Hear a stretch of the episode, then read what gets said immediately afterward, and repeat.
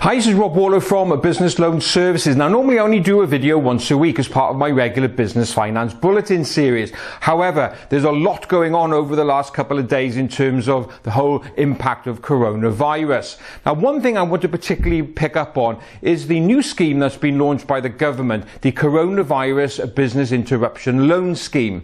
Now, in my bulletin earlier this week, I announced that this new scheme had been formed. However, this week the government has announced some kind of to that scheme. But there's a couple of things I want you to be aware of. It isn't exactly the solution that every business is going to be looking for. So what I want to do is give you an overview of the features of the product and also give you some warning signs as to why you should not automatically expect money from this scheme.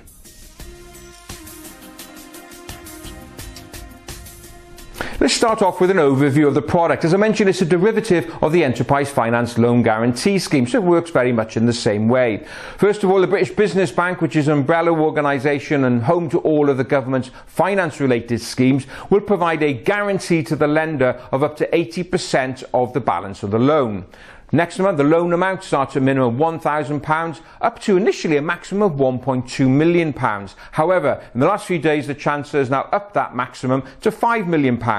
The first six months will be interest free. The terms of the loans ending from three months up to a maximum of 10 years. And products, well, it will cover overdraft limits, term loans, asset finance facilities, and invoice discounting facilities.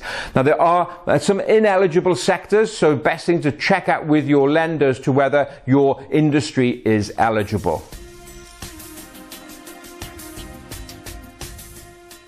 Let's move on now to some of the barriers you face if you want to apply for the money. Now, the reason I'm doing this video is to make business owners understand that certain businesses will not be eligible. It is not available to every business in the land. It's not going to work that way, unless, of course, the Chancellor decides to do a complete overhaul of the scheme. So the first barrier you'll face is it's only available to viable businesses.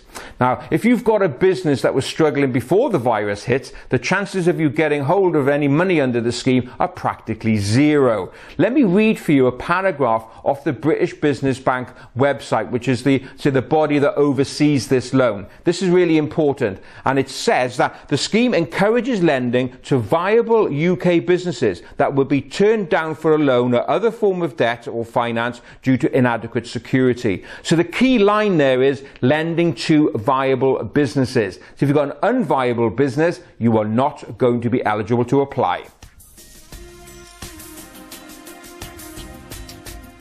The next potential problem you could face is that the authority to approve the loan is delegated to your lender. In other words, it's not down to the Bank of England or the British Business Bank to say yes. It's still down to your lender. And again, let me quote a certain paragraph from the British Business Bank's website where it talks about where the decision process lies. It says, where the small business has a sound borrowing proposal but insufficient security, the lender will consider the business for support via the scheme. So again, we've got this phraseology of a sound business proposal. But the fact also is that the lender will consider the business for support. The decision lies with your bank. So if you've got a bit of a rocky relationship or a business that is already struggling, the bank may not decide to support you. Therefore, you won't get access to the scheme. Problem number three, there are only a limited number of lenders accredited to the scheme. Now, in fact, there are just over 40 accredited lenders who can promote the scheme. Now, this is really only the major high street players and other big names. It really excludes the vast majority of the alternative finance sector. So asset finance providers, specialist invoice discounters, the peer-to-peer and crowdfunding sector, all of those have been major players over the last couple of years in terms of sources of finance. They are not able to access this scheme. So it is only the high street banks that you can now talk to. Say, if you've got a bad relationship or a business that's struggling, again, another reason why you're unlikely to be able to access funds under the scheme. And the last problem is speed of accessing the funds. Now, as I said, it's based on the Enterprise Finance Guarantee Scheme, and that's notoriously slow. It can take months to get the facilities in place in terms of all the paperwork, and the banks themselves have never been that keen on the scheme. So, as a result, if you want emergency funding, and don't forget this is what the scheme was designed for, do not expect that money to come your way very quickly. It could take weeks in order to get that money in your account. Go and look for money elsewhere. Now, the solution here, of course, is if the Chancellor decides to completely overhaul the whole process and fast track it. And that's really the thing that's going to save this scheme.